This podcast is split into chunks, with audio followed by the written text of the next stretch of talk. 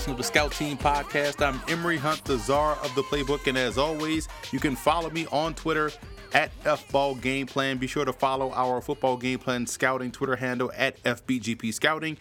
Don't forget to check out and subscribe to our YouTube channel, which is at youtube.com slash football game plan. We're going to find all of our NFL draft videos and, and things of that nature, pro day content, team videos, all that stuff like that. We love to put out through our YouTube channel and always bookmark the, the webpage, footballgameplan.com. Follow me on Facebook and on Instagram under Football Game Plan. And if you missed this show, and you want to hear other shows that we have, other podcasts, subscribe to us on iTunes under Football Game Plan Podcast. You can also find all of this on the website at footballgameplan.com slash podcast. I think I covered all of our social medias and things of that nature, man. So excited to talk to you guys for episode 14 where we're going to talk about why it's easy to build through the draft. I think a lot of people really look at this thing like it's calculus. And some people are great at calculus. I wasn't great at calculus, but I know I can pick a team and pick it well. And we're going to talk about that in a second. We're going to also dive into some uh, some news notes and tidbits uh, coming down the pike as well. But right now, if you guys are have been following me on Twitter or subscribe to our YouTube channel and also check out our website every day, you've noticed that we've released our prospect rankings videos, quarterbacks, running backs, receivers. We love to break those down into X, Z, slot, inside receivers. Our tight end videos are up there as well, inline, H back, and also uh, flex tight ends and uh, we just we're now on the offensive line. So we're trying to roll those out. We just rolled out the center prospect rankings video. Be sure to check that out. Um, excited to bring you guys all this content because again, I spent the entire month of February watching and grading 532 prospects for this NFL draft class, and that's in addition to going to pro days. Um, also guys that I've seen live, which is very important. If you're able to, if you're trying to do this um, and you have the capability to get out to a game on a Saturday, no excuses. Get to a game. You, there's colleges in your area. Give yourself a driving radius, give yourself a flight radius, and get to a doggone college football game if you really want to be about this scouting life. So, some people try to fake the funk, uh, but I'm not going to make that about these people. I'm not, not going to make this podcast about those people. But I will say a bit of advice get to a game, watch a game live, especially if a game within your area features a prospect that you may or may not be familiar with, or you're looking to see uh, a lot of things from. You know, if it's a big time prospect. Uh, for me, I'm lucky to be in this area because what north of me is five hours north of me is, is Montreal, so I get Canadian stuff. Um, five hours south is Norfolk, Virginia. Uh, in between, you got D.C., Boston, Philly, New York City, obviously. So we got a wealth of people, wealth of colleges in this area. I also do color commentary every Saturday. So I'm seeing a lot of these prospects. So a lot of the prospects that I've graded, I've seen before already, um, seen them live. But again, that entire month of February was in the film room, and people thought I was joking when I said I watched three games on a prospect. I absolutely did, uh, which is why I didn't tweet a lot during the month of February. So um, it does take a while to to watch film and, and really get a good feel for these prospects and also do a good job of trying to give you guys well-rounded informed information put it that way so um, and i just got a, a you know email from different outlets that i have to make sure to check out some of these guys as well um, today we just found out that matt davis of smu uh, won't be able to be granted that that six year of eligibility. Um, so he's going to be in the NFL draft. I seen him live 2014 against UConn, but um, that game I remember that game vividly. It was rainy. It was terrible field conditions.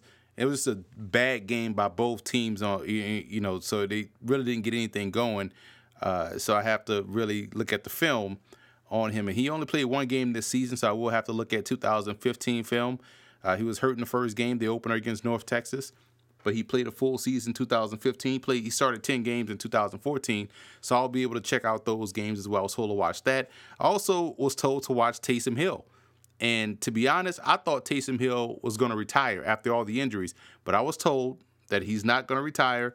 He's actually going to put together his own pro day, and so I have to hit the film again and add him to my list. And it's funny because this list is filled with all quarterbacks. Austin Apodaca from New Mexico, got to check him out as well. Was told to keep an eye on him and, and grade him. Put out the quarterback video. Comment in the comment section came through and was like, hey, I noticed your your video. You graded 50 quarterbacks, but where's Kyle Sloter? Now you get these you get these type of inquiries all the time. People will say, "Hey, you forgot about this guy. What about this guy?" Like, damn, I just put 100 dudes in this video, and you ask about the one dude that's not in the video. But going back and, and briefly looking at some highlights, I was like, okay, he's worthy of me going back and, and, checking out. So I'll do a full extensive film evaluation on Kyle Sloter of Northern Colorado.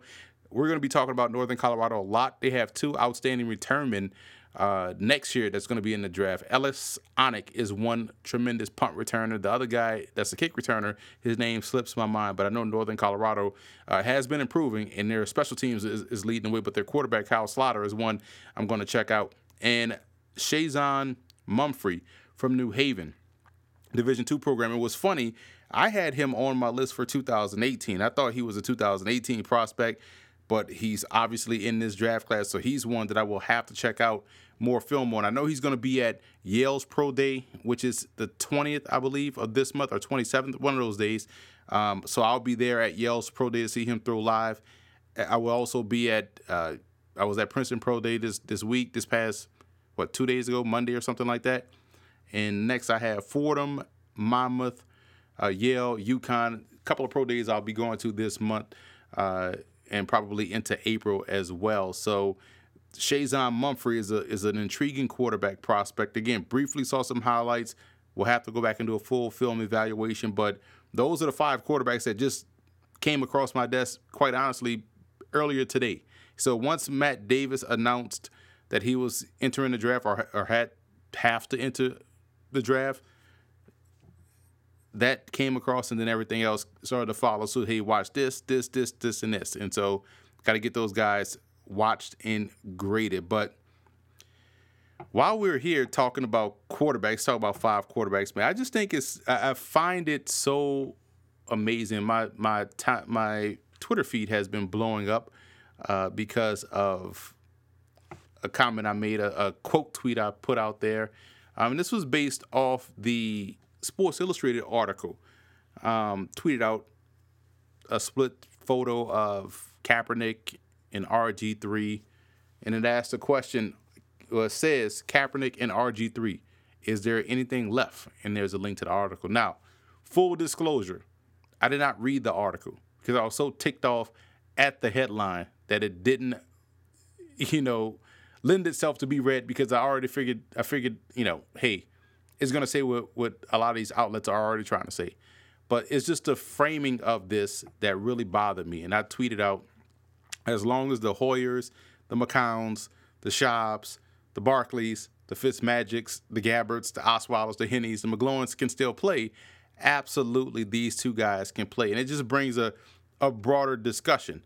Uh, and I think this is the part that people have a tough time talking about because – I say those that want to discuss this more or fully either don't have the outlet, don't have the voice, or can't voice their opinion in fear of retribution. Um, I know a lot of people privately hit hit me up and say, "Man, this is so frustrating to watch this, and this is constantly being talked about." And it's just a, it, you know, follow me through this through, through this logic, uh, because here's how it's framed and here's how it looks it looks like these two quarterbacks have played football in the NFL and have constantly failed. When we're talking about failing, we're talking about throwing six pick sixes in their last two starts. We're talking about losing every game they're playing. We're talking about not being able to, quote unquote, uh, guide a team. You know, we're we're seeing all of those things. Uh, that's that's what that that statement alludes to. That these guys are so terrible, and it's just almost as if they are 45 year old quarterbacks. Do they have anything left in the tank to play? Should they just not play in the NFL anymore? Which is funny because Kaepernick, I want to say, is what 29. RG3 is what 26. But they talk to these guys or talk about these guys like they're 45 year old quarterbacks, as if they're quarterbacks like uh, Josh McCown or Chad Henne or Matt McGloin or Ryan Fitzpatrick or Brian Hoyer. Those guys that are, let's say, Sands, um, but Hoyer, McCown, Schaub, Fitzpatrick, Henne are all over 30 and all are ineffective quarterbacks, you know, but you don't hear the same phrasing about those guys as you do about an RG3, about Colin Kaepernick, about a Geno Smith. You see what I'm going here? This is the biggest issue. This is the big elephant in the room. I don't know why there's a need for these writers, analysts, draftniks, you know, bloggers, reporters. They they want this mass exodus of black quarterbacks out the league. It's so funny to see. And there's the the the evidence is there. And people's and if you're one of the people to say why you have to make this about race, then you're the person I'm talking to. Because you can't argue with facts. Well, maybe you can nowadays. People try to argue facts. Um, people try to tell you that the world is is flat, uh, but you can't argue facts. And I'm about to read off some of these facts for you. It's how people because one, Sports Illustrated just phrased this this way: Can these guys uh, still play, or do they have? Is there anything left? So, because let's say RG three can't stay healthy. Granted, he is built like Gumby. He's built like a, a lowercase L. You know, he's Glass Joe in football. I get it. He can't stay healthy. Your best ability is your availability. I totally get that. But his ability to throw a football is, to me, far better than what you've seen from Matt Schaub, Josh McCown, Hoyer, Fitzpatrick. His problem is he can't just stay healthy. But that doesn't mean he can't come in in a two to three game stretch and help you out, which to me is backup. So yes, he can still play. He is a backup now because he can't stay healthy. This was his one year to prove he could stay healthy for a full season and then perhaps earn a longer term deal from Cleveland or find employment elsewhere. But he got hurt in week one. Um, and so you can't trust a guy or depend on a guy to be out there for 16 games if he can't stay healthy. So that's why I think RG3 is now a backup. Colin Kaepernick is still a starter. People have selective memory. You know, people say, "Oh, he." Always bring up this is a guy that went to a Super Bowl, went to an another NFC Championship game with an opportunity, was one batted pass away from going to another Super Bowl, and so somebody today on Twitter said, "Well, you know, I mean, that's old news. Why you got to bring up old? So that's way in 2012. Do you realize if Colin Kaepernick had not had that Super Bowl appearance where they lost on the last second pass, had not had the second NFC Championship game appearance versus Seattle, people would say he hasn't done anything to win in this league. He hasn't brought a team to a Super Bowl. Can you imagine if Brian Hoyer got the Browns to the playoffs? Can you imagine if Brock Osweiler got the Texans last year to the Super Bowl? If Matt McGloin, who was put in the starting lineup over Terrell Pryor? Think about that for a minute.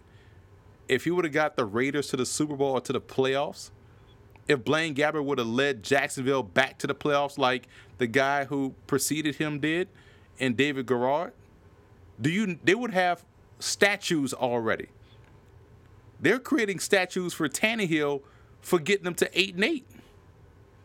So yes, I'm gonna still bring up Colin Kaepernick going to the Super Bowl, going to the NFC Championship game. And to be quite honest, last year, somebody was like, "Oh, yeah, did you watch the tape last year? He's terrible." Dude threw 16 touchdowns and four intercepts.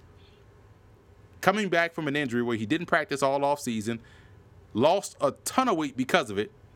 He had the RG3 body. And then once he started to play, started to get his football legs back underneath him, played well, kept them in ball games. Can you name the starting receiver for the San Francisco 49ers? You can't. The leading re- receiver you probably can't name either, and that was Jerry, Jeremy Kerley. Well, they had Torrey Smith. Well, the, Eagles about to find out what Torrey Smith is. Torrey Smith is a nice dude, a cool dude, good story, does a lot of great work in the community, but he's a glorified number three. They have Torrey Smith already on the roster and Nelson Agholor. So they're going to be frustrated with the output that Torrey Smith is not putting up, um, which is what he has been throughout the course of his career. Yes, he can catch, catch a deep ball, but can their quarterback in Carson Wentz get that ball out there? He doesn't throw deep down the field. His deep ball isn't as accurate as, let's say, a Joe Flacco, who uh, Torrey Smith had a lot of success with when he played down in Baltimore. But I digress. That's another show for another day. So you have to keep bringing up what Kaepernick has done. Because to be quite frank, and we're going to be blunt and honest, and this is probably more for the Direct Snap podcast that I'll do, which you can find on iTunes and also on footballgameplan.com slash podcast. But and this is a growing this is not only just for this this episode, but this is for black people in general. You know, you you're gonna hear the the saying, we have to be two times better just to get half as much. So think about this. Russell Wilson started as a rookie, led that team to the playoffs, to the divisional round, beat RG3 in the playoffs. Both rookie quarterbacks got their teams to the playoffs that year quietly. Lost in the divisional round. The next season, Super Bowl victory. The following season, Super Bowl should have been another victory. But Pete Carroll decided, you know what? We're to not give the ball to beast mode and we're to lose this playoff, this Super Bowl. The Seahawks have been in the in the playoffs since Russell Wilson started. People still don't think Russell Wilson is a good quarterback, despite having that resume. He has the resume, sans the obvious second Super Bowl of Eli Manning, but better. Can you imagine if Ryan Tannehill won a Super Bowl already? Hell, the NFL just, I mean, the Pro Football Hall of Fame just put Kurt Warner in the, in the Hall of Fame with one Super Bowl victory, one Super Bowl appearance. So he has, he's one and one in Super Bowls, or I'm sorry, he's one and two in Super Bowls. Been to three, lost two. One of which he threw the greatest pick six in in NFL history but he's going to the Hall of Fame because they're willing to overlook these six years of inactivity in the middle of his career. He did absolutely nothing but stunk. Let that it, it's there was it's funny because he you know he was oh you got to put her, Kurt Warner you got to put Kurt Warner in, but when you look at let's say a quarterback like all right if you put Kurt Warner in then you got to put Boomer Esiason in who I firmly believe should be a Hall of Famer, but if you to and and I, if you take Kurt Warner's resume and you look at let's say Steve McNair's resume, would you say Steve McNair is a Hall of Famer? Well, he ain't go to. He only went to one Super Bowl. He went to. Uh, I mean, he. Uh, I mean, when you look at that, like here comes all the analytics. Here comes all the the you know the the numbers and the graphs and the the the spider web charts, all that stuff like that. Out comes all that stuff to to say, hey, now this guy this guy didn't do enough for Kurt Warner. I mean, he's you know, I mean, think about it. He, you know, arena guy is a great story, great, great this, great that. You gotta look past the numbers. Gotta look past it. The Titans haven't sniffed the playoffs nor the Super Bowl since Steve McNair left. They've sniffed the playoffs with a guy that is now playing in Canada, whom people try will try to tell you is terrible or was terrible with the Titans, and that's Vince Young with a 31 and 16 record in Tennessee. Outside of those two, Tennessee hasn't sniffed the playoffs, but they'll try to tell you Vince Young was terrible. There was an article written to uh, two days ago by the New York Post saying Geno Smith should go to Canada, get out of the league. Not not only get out the league, get out the country.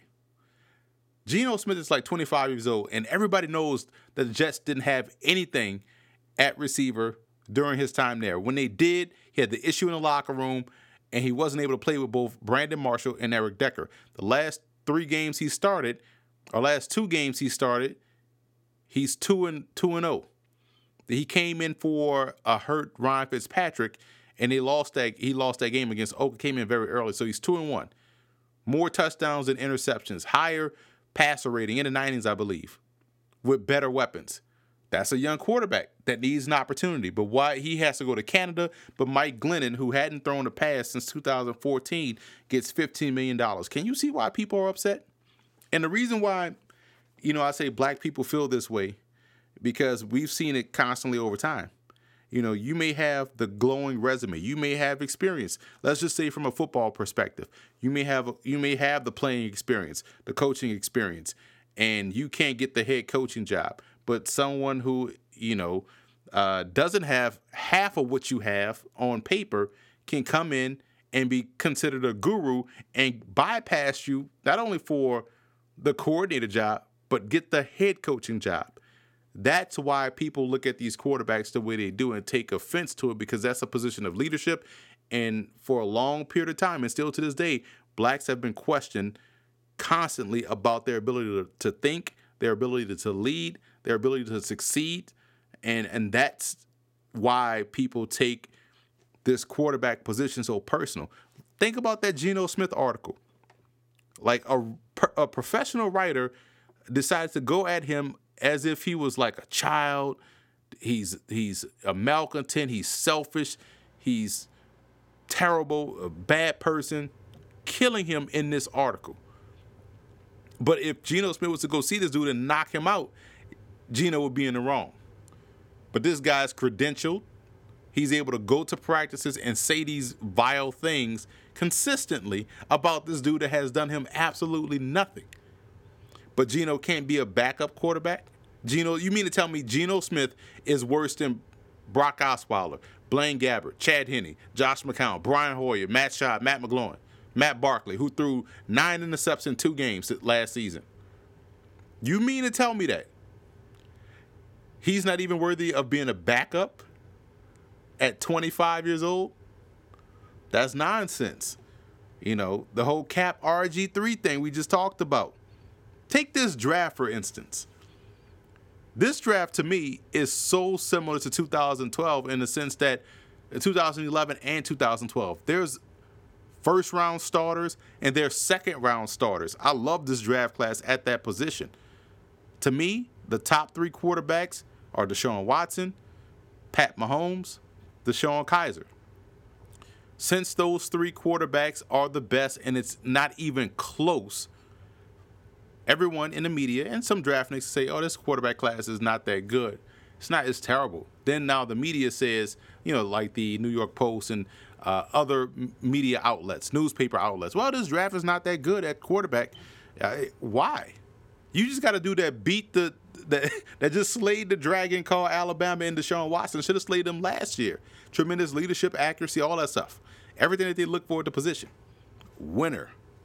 You know, you have a dude in Kizer that had. It's here's the thing, because you, all three quarterbacks fit the quote unquote prototype. Uh, we want a guy that has the leadership skills, a guy that's a proven winner, that has the toughness. Deshaun Watson. Why we want a guy that has the physical tools to compete at the NFL level. He has the physical traits, the size, because you know the size is all. DeShone Kizer? Well, we want somebody with the wow factor that has the the one attribute that you get up out your seat, that you put the pin down, put your feet up. Guess who has a rocket on? Mahomes.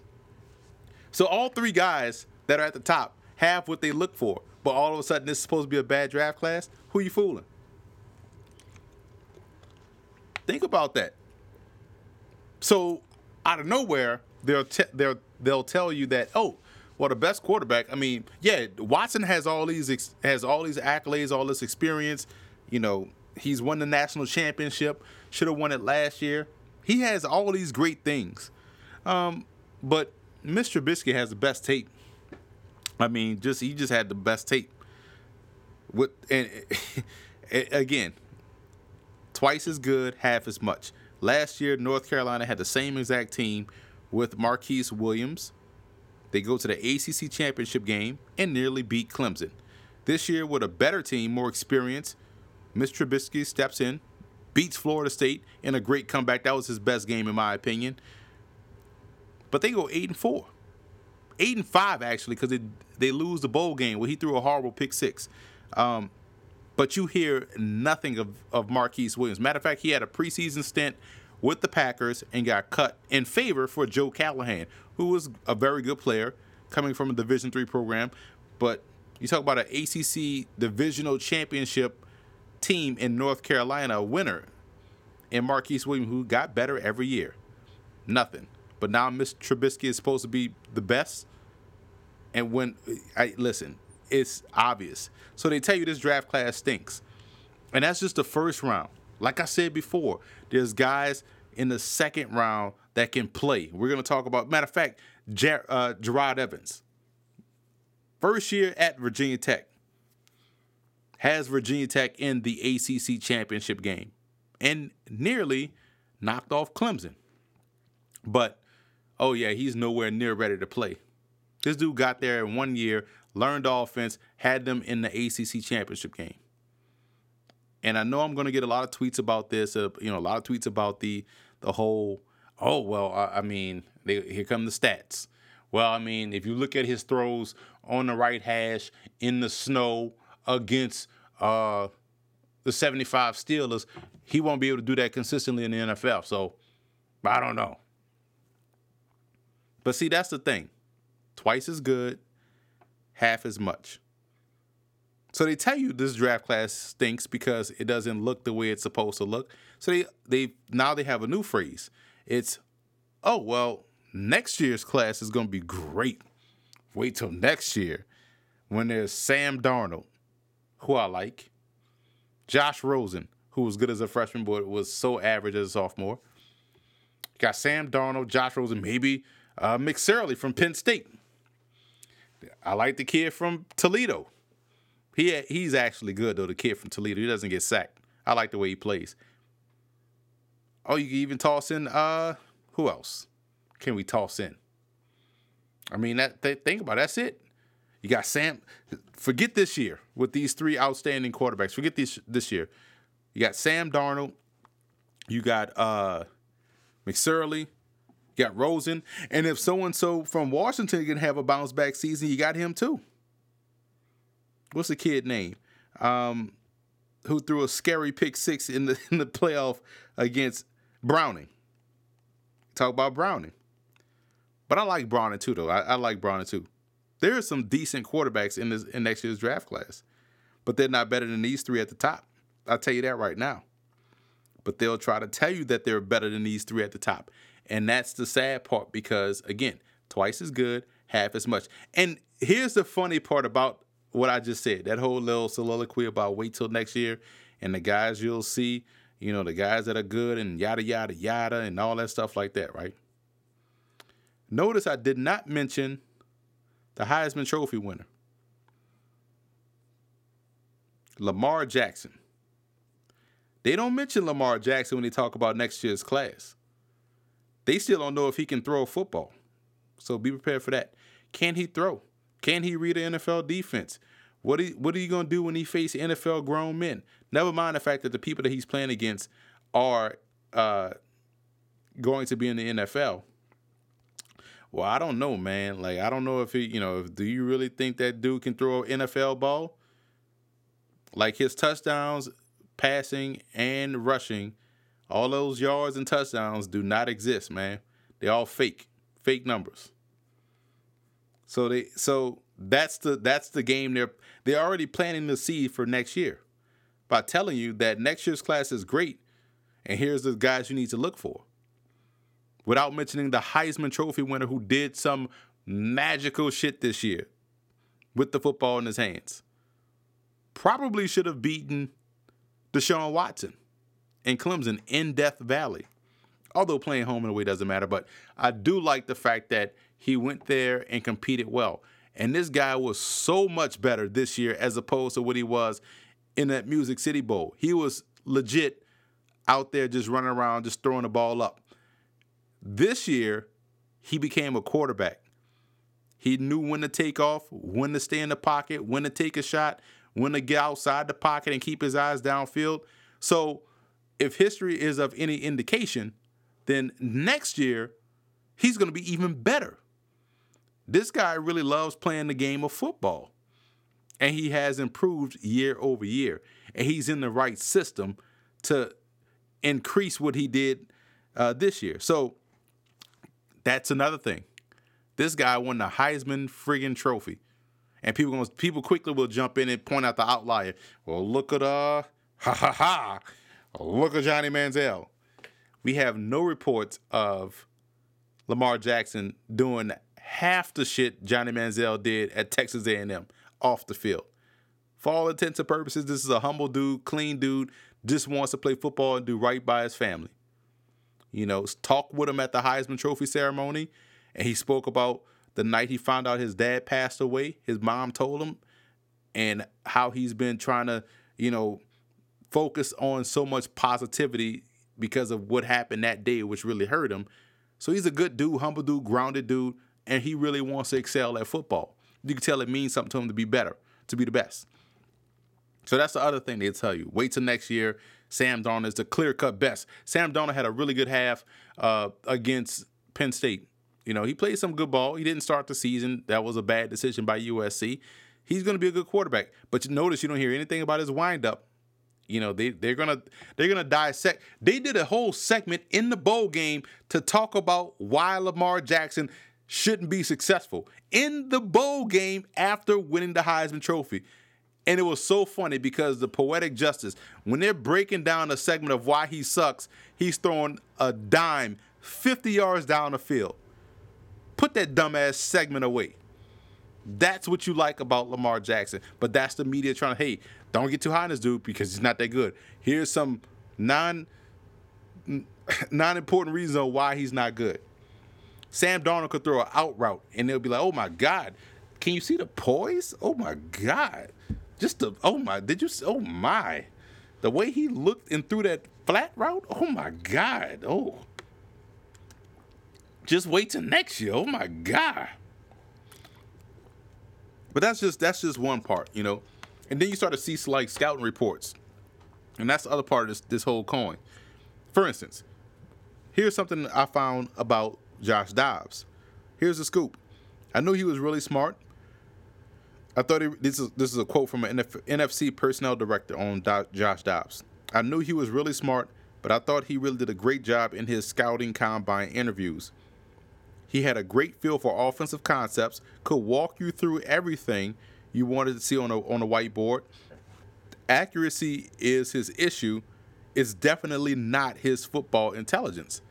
This is a dead on assessment. I feel the same exact way. Accuracy and placement is his issue. Football intelligence is not. And he's a super genius in, in the classroom. And a lot of times, just like Alex Smith, when you get guys that are super geniuses like that, they'll tend to overthink on a football field because they want everything to be perfect. If they don't react like uh, you expect football players to react, because football is a reactionary game. So I totally agree with this assessment. But the, I guess the writer writes this: Dobbs looked a lot better on tape than I expected but it still isn't of a starting level caliber. I'm not sure it's that of even a backup. What the f- what? We just watched Matt Barkley throw nine intercepts in two games. We just watched Josh McCown carve out a 27 in a year NFL career. I just got told today on, on Twitter that Brian Hoyer may not be good, but he knows the system. Well, damn, make his ass a coach. So let me finish reading this. Dobbs is a very dangerous runner with decent traits as a passer. If you just read that sentence, you already know that Josh Dobbs is black, right? But his accuracy and consistency aren't where they need to be as a passer. However, teams are willing to take a day three flyer on a quarterback who possesses intelligence and some physical traits. Dobbs obviously has both. Totally agree. Dobbs can play quarterback in the NFL. Like I said, we just watched Brock Osweiler get paid $72 million, only get cut and traded and kicked in the ass and shipped to Cleveland, who's going to dump his contract like he's Darko Milicic for a second round pick. But Josh Dobbs can't play quarterback in the NFL. He can't be a backup. I don't know why people believe, but see, twice as good, half as much. I mean, again, free agent quarterbacks that just got signed. People are talking about, yeah, well, you know, you get you got you get you a bridge a bridge guy like this. Uh, you get you a bridge guy in Hoyer, uh, uh Barkley, or or, or, or. Um, you know, Brown should keep Osweiler. You know, he's a good bridge quarterback until Darnold. Got Mike Glennon, good bridge quarterback until you can get Darnold. Landry, Emma Effin Jones. Resign. Landry Jones out here stealing money. Highway robbery, no ski mask. Chad Henne gets signed to be a backup to to Blake Bortles, who's just threw another pick six while we're doing this podcast. But I said all that to say this, man. That's why you see a lot of people. Uh, people want to have this discussion, but they can't because they're they either don't have the platform, they're afraid to have this discussion, and and you know it's a discussion that has to be made because the evidence is there. People clearly see the bias, and it's not just black people. White people see the same thing. They you know Hispanics see the same thing. They'll bring up people bring up the white running back, and I've been on record talking about why Christian McCaffrey is being pigeonholed because he's a white running back when he clearly is Tiki Barber reincarnated. They're gonna try to make they're gonna it's so it's so bad. They're gonna try to make Christian McCaffrey be a New England Patriot. They're gonna be upset when someone drafts him and feeds him the football 20 to 25 times a game like he's a true tailback, like the tailback that he is. Well, why they don't move him around and make him like a Danny Ammon, Danny Ammon Woodhead? You know what I'm saying? Like, it's a shame. They really want to they really hate on this. They hate on Zach Zenner. They hated on. I remember this at the Senior Bowl. All week long, I was excited, you know, because again, I've seen a lot of FCS D2 prospects uh, during the season. So I know a lot of these guys when they go to these All Star games. Case in point, Alek Torgersen, uh, who in my opinion is better than, than Mitch Trubisky, um, knew knew well about him before uh, getting out to the East West Shrine game. So this was about two years ago. 2014, I think it was, three years ago. Damn, it's been three years since. Damn. Tyler Varga. Watched him at Yale. Watched him single handedly beat the Army uh, cadets in New Haven in overtime. First win over FBS opponent in, in four decades, I believe. Knocked off Army in overtime. He gets down, and this dude is cut up 5'11, 220, cut up. This dude gets down to the Senior Bowl, and what they do, they white boy running back him. They instantly put this dude at fullback. I'm like, why would you put this dude at fullback after you just watched him rush for 1,500 yards at, at, at Yale this past season? And it had this man working as a fullback all week long. Somebody must have got smart because in the game, they put him at tailback. He ends up winning the MVP. Now, concussions has derailed his career in Indianapolis, but again, the guy was a pure running back. McCaffrey is arguable. You could make it.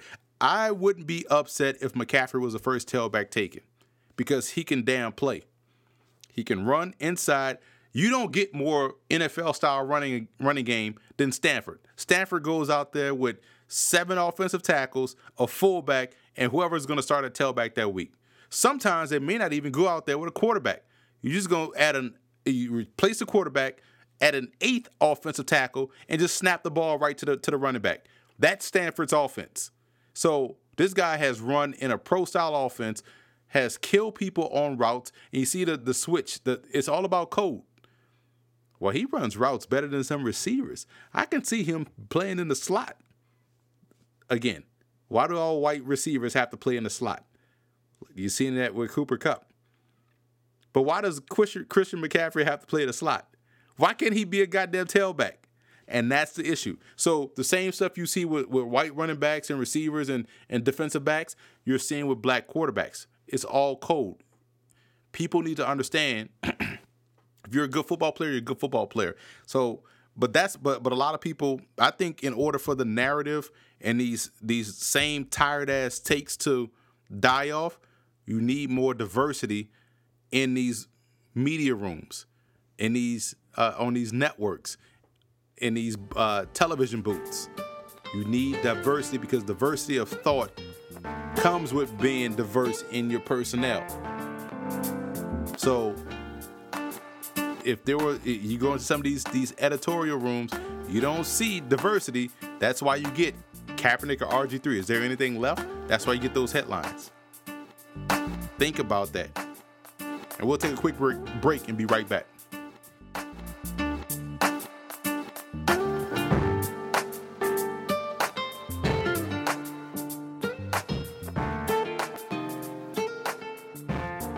Right, welcome back to Scout Team, the Scout Team podcast. I'm Emory Hunt, the czar of the playbook, and get to some of you guys' questions right here that hit me up on the Twitter nets. This was this one is coming from at Josh Manners. He asked a question: Who do you think is the most underutilized player in the NFL? That's a great question, Josh. Appreciate you chiming in. I would say the most underutilized player is any running back on the Saints team because he won't get utilized. That's why I saw a mock draft that had Christian McCaffrey going to New Orleans. I'm like, that'll be the most waste of spot ever because as long as you're a running back that has some talent, Sean Payton will not give you the football.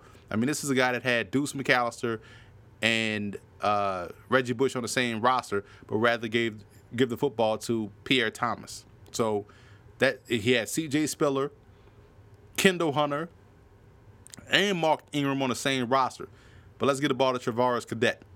So I would say any running back on the Saints roster is the most underutilized player in the NFL. But all jokes aside, I would say DeAnthony Thomas. I mean, and I say DeAnthony Thomas because there's a lot of talk about Alvin Kamara and what he could bring to the table and things of that nature and how explosive he is. He's a first round talent. But if you just talk about pure running back perspective and you look at the Black Mamba, DeAnthony Thomas at Oregon, juxtaposed to Alvin Kamara at Tennessee, there's no way in hell this dude can sniff his jock as far as talent is concerned. Kamara is a good player. He's going to be a good comp guy in the NFL. But DeAnthony Thomas is rings up that cash register pretty quickly. And he is being criminally underutilized in Kansas City, partly because they made him move to wide receiver. Don't force feed good players of football. Let them be great by just turning around and handing them the football. Don't overthink this. Oh, he's only 178. Yeah, so was Warrick Dunn. He ran for over 10,000 yards in his career. So I think the most underutilized player in the NFL is DeAnthony Thomas of the Kansas City Chiefs. So thanks for that question, Josh. The next question comes from at Where's the Cephas or Seth, because I think his name is Cephas. Who do you think is the most misunderstood player in the NFL draft, whether it be based on positional projection or skill set? You know what? That's a great question as well. Cephas, I'll give you one player per position starting with quarterback, Jerod Evans. I talked about him before. People are underselling his ability to come in one year, learn that offense, direct that offense, and lead those guys to an ACC, I want to say what, coastal divisional championship and got them into the ACC championship game, all the while playing with an injury he suffered in the middle part of the season. So I think he is this year's Dak Prescott, quite honestly. So I think he's been probably misevaluated by a lot of people, and they have real low grades on him. But he is a really good player. Running back, Joe Mixon. I've seen a lot of first round, you know, people talk, oh, yeah, Joe, top 10 back if it wasn't for the issues, or top 10 prospect. Like, I don't know where this coming from. I mean, yeah, he had a nice little reception against Texas Tech, a couple big plays here and there. But if you're talking about pure running back perspective, this is a guy that goes down way too easily. This is a guy that's vision is okay. Now he has that patience like Le'Veon Bell. You like that. You like that he has a good frame. He's 6'1. He's a legit 6'1, 225. Definitely can catch the football.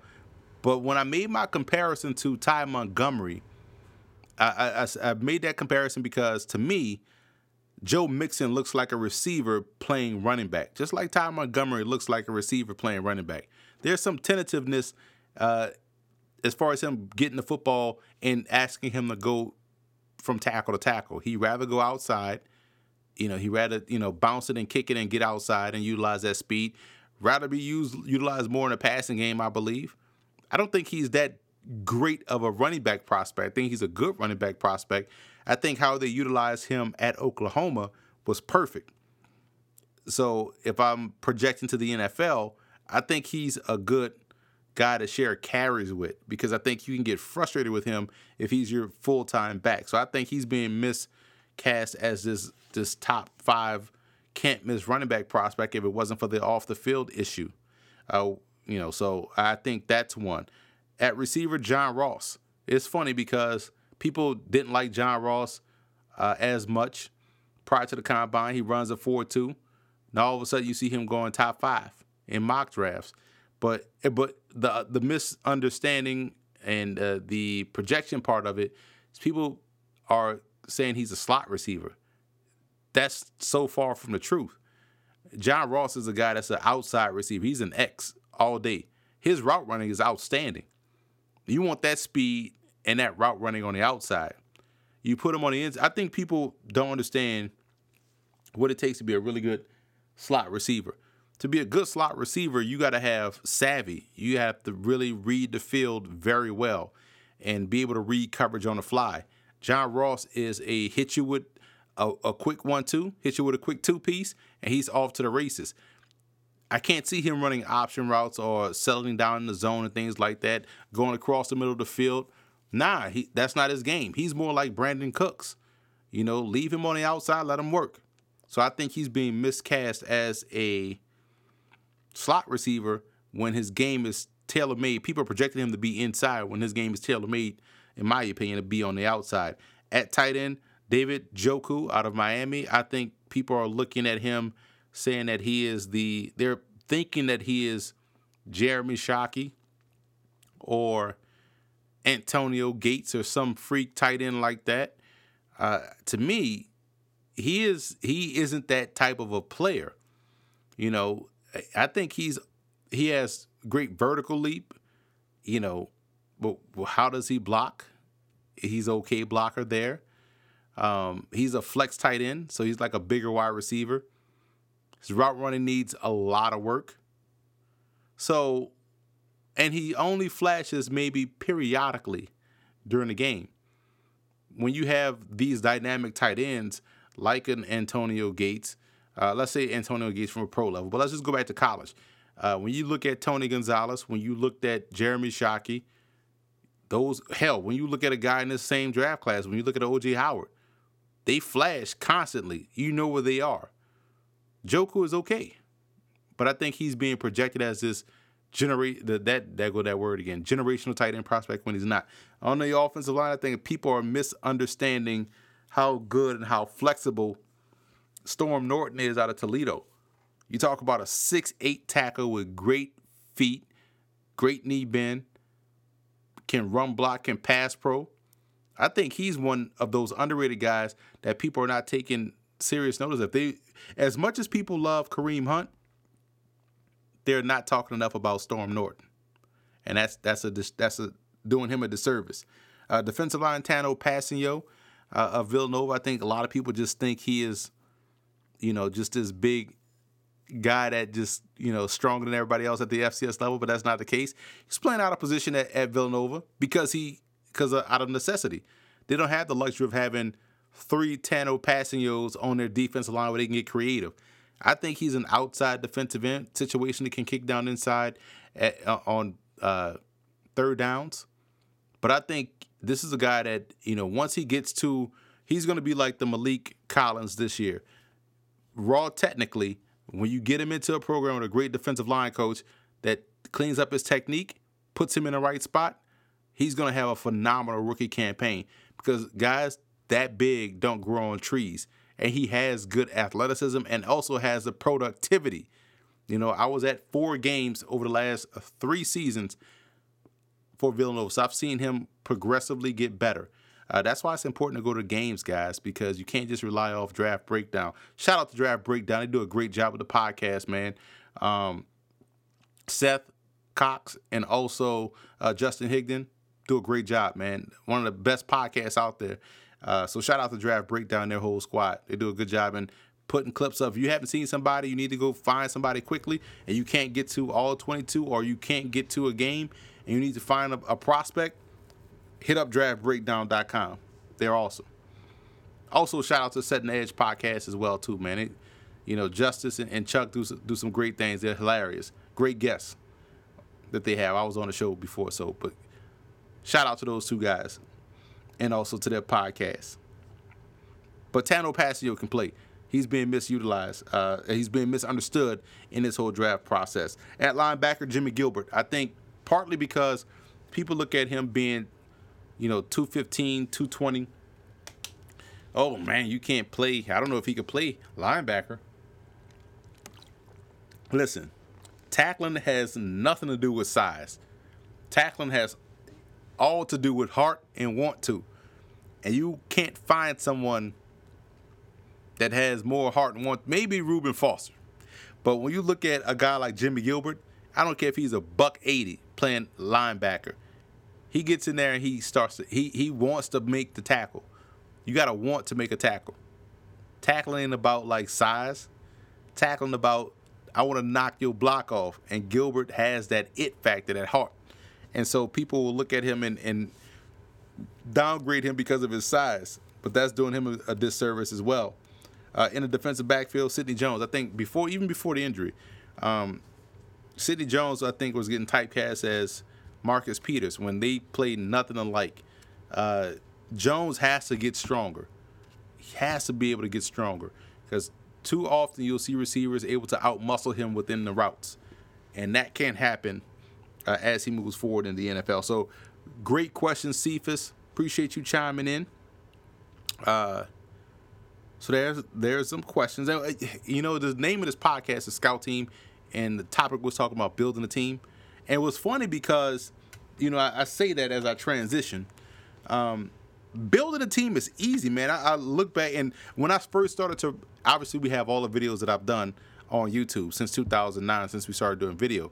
But I started write, writing down notes in 2014 because what I do, what I used to do was I'll write down a script for the prospects and I didn't save notes in 2000, you know, 12 or 13. I just write what I wanted to say, say it on camera, and uh, record videos. But in 2014 that draft class, I started writing down notes and saving them so I can go back and, and reference stuff. And I'm glad that, that I did that I've done that because now I can look at it and say, oh wow, I had this guy graded here, and this is what I thought about him.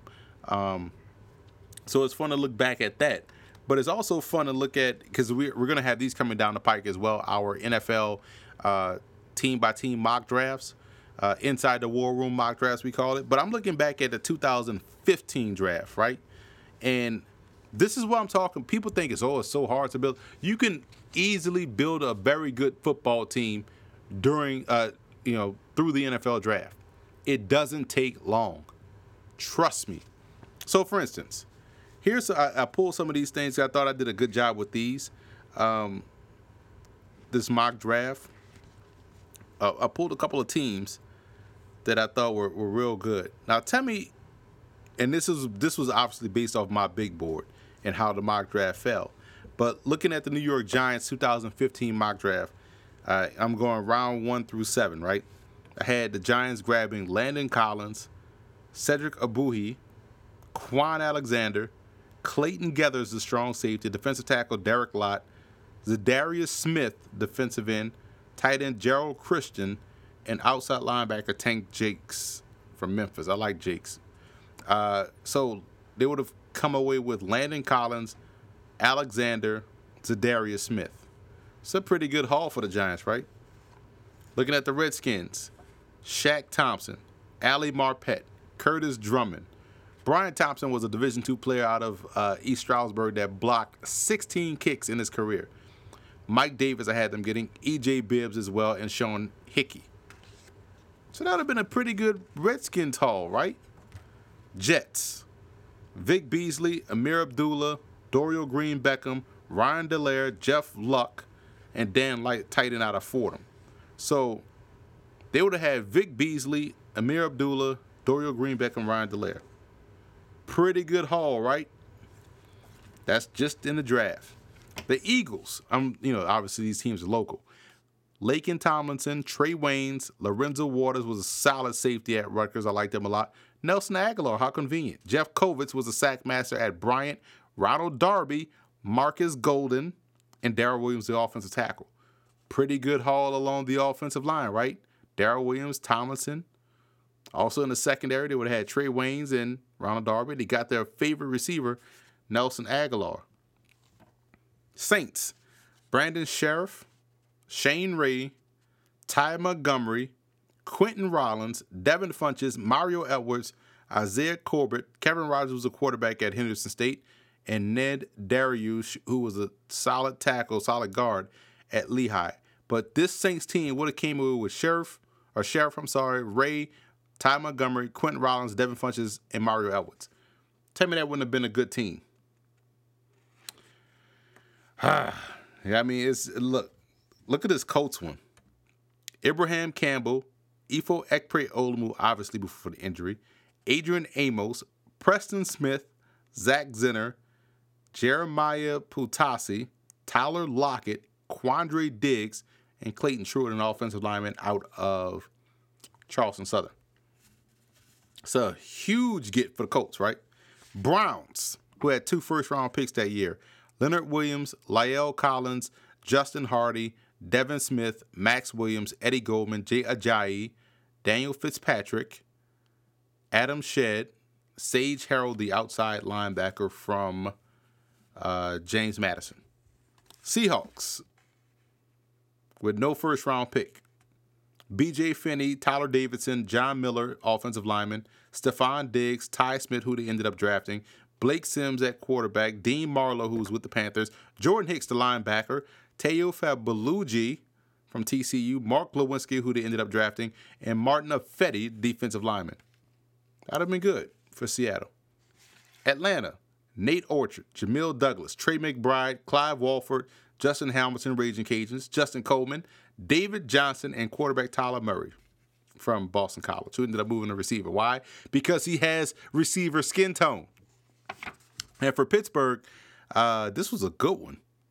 Marcus Peters, Ladarius Gunter, Ben Koyak, Halui Kaki, uh, Kikaha, Rashad, uh, Brashad Breeland, Rocco Ammons, an offensive lineman, Mark Mayers, or Myers, I'm sorry, quarterback from John Carroll. Go on my on my uh, football game plan website, type in Mark Myers, and watch his scouting profile, and you're gonna like the video I did of him. And Dylan Data, offensive lineman from Mississippi State. But you see how good quickly you can get good players in the draft. And this was just me mock drafting, guys. You can find good players in the draft. You can rebuild your team. And I say that because I look back at 2014, which seemed that was 2015, obviously. But looking back at 2014, and I'm looking at my third round grade prospects, right? And so I'll put out a big board as well. But I'm looking at some of these guys that I had rated as third round prospects that that were you know pretty good NFL players. Um, I probably was a well, I know I was a little low on Devonta Freeman, who was outstanding. He was a third round prospect. Uh, Jeremy Hill, I had in the third round. Blake Bortles, third round. Who else we had? Ed Reynolds, who's right now the starting safety for the Cleveland Browns, third round. That's pretty interesting to look at these lists. And this goes to show you Jimmy Garoppolo, third round prospect. Uh, Ryan Grant, CJ Fiedorowicz, Jamie Meder out of Ashland. It's a good one. Paul Richardson from Colorado. Brian Dixon, Northwest Missouri State. Him and his brother, twins, uh, starting in the NFL. They started one game actually for the Saints. Um, Brandon Dixon was the other one. So, Demarcus Lawrence, third round prospect. Stephon Tuitt. Dion Bailey, loved him, man. Come out of USC. I was a big fan of his game. Dexter McDougle, injury concerns or injury uh, suffer with the Jets and stuff like that. But it's funny to see these guys, man. And so people think that you can't build a team. There's talent everywhere, man. So don't buy the excuse from from people telling you like it's hard to build a team. Nah, man, it's it's really easy. Especially, and I'm one guy scouting these players, right? Victor Hampton was a good one. I like Victor Hampton too. Keith McGill. James Wilder Jr. just signed the Toronto Argonauts. But it's not that hard to build a team, guys. If you if you're dra- again, like I said, I was one guy doing this. Imagine if I was a GM with a team of scouts that I trusted and vetted to go out there and find the best talent uh, in the country. So do not believe anybody telling you that there's a weak draft class. It's not true. Don't tell anyone. Don't let anyone tell you that this crop of players aren't good. No, you just got to dig a little deeper. You're gonna find some guys, man. Man, let me, you know, because you always got to provide balance. Look, look at this first round. My number one overall prospect that year, Teddy Bridgewater. Number two, Gabe Jackson. Now, talk about patting yourself on the back. But then right at number three was Greg Robinson, and number four was Justin Gilbert, and number five, Sammy Watkins. So that was my top five. First round prospects I had, uh, let's see, James Hurst, who started some games this year for the uh, Baltimore Ravens. Odell Beckham Jr. was a first round prospect. He was my 12th overall prospect in his, in his draft class. I had Louis Nix as a first round prospect. Tyler Larsen, who started games this year for the uh, Carolina Panthers and played well in, in, reserve. Jarvis Landry, first round pick. Uh, Marquise Lee, I had a first round grade on. Big fan of Carlos Fields. Listen, when you talk about somebody wanting to tackle, Carlos Fields did not care if it was your mother, your 87 year old grandmother that just heard her heard her grandson speak for the first time. Carlos Fields will lay her out. Love linebackers that play that way. But like I said, there's guys out here, man, that that you know, you gotta understand and trust what you see. You know, don't believe the hype with this athleticism and all that stuff like that. Athleticism is important, but at the end of the day, you're playing football, and you gotta find a good football players. You do that, your team is going to be good. Your scouting is going to be good. And you can clearly point out the guys that, that are doing a good job at this, man. And a lot of you guys that really want to do this, only piece of advice I give you is just to go ahead, do your own work, trust what you see, stop listening to everybody, don't even listen to me. Focusing on what you're watching and take notes and watch a lot of football, guys, so you'll be just fine. So that's it for this edition of Scout Team Podcast. Uh, what's going to be coming down the pike tomorrow? We're going to have our offensive guard prospects uh, in this draft class released. That video is going to be released. The offensive tackles will be released, and then we're going to move right on to defense, starting with the defensive ends, then on to defense tackles until we get all of our prospect rankings out. You guys will get to see that. Great feedback, great support you guys have been giving me. Be sure to follow me on Twitter at FBallGamePlan. Subscribe to us on iTunes, Football Game Plan Podcast. Also on our website, footballgameplan.com slash podcast and youtube.com slash football game plan. I am out. Talk to you guys later.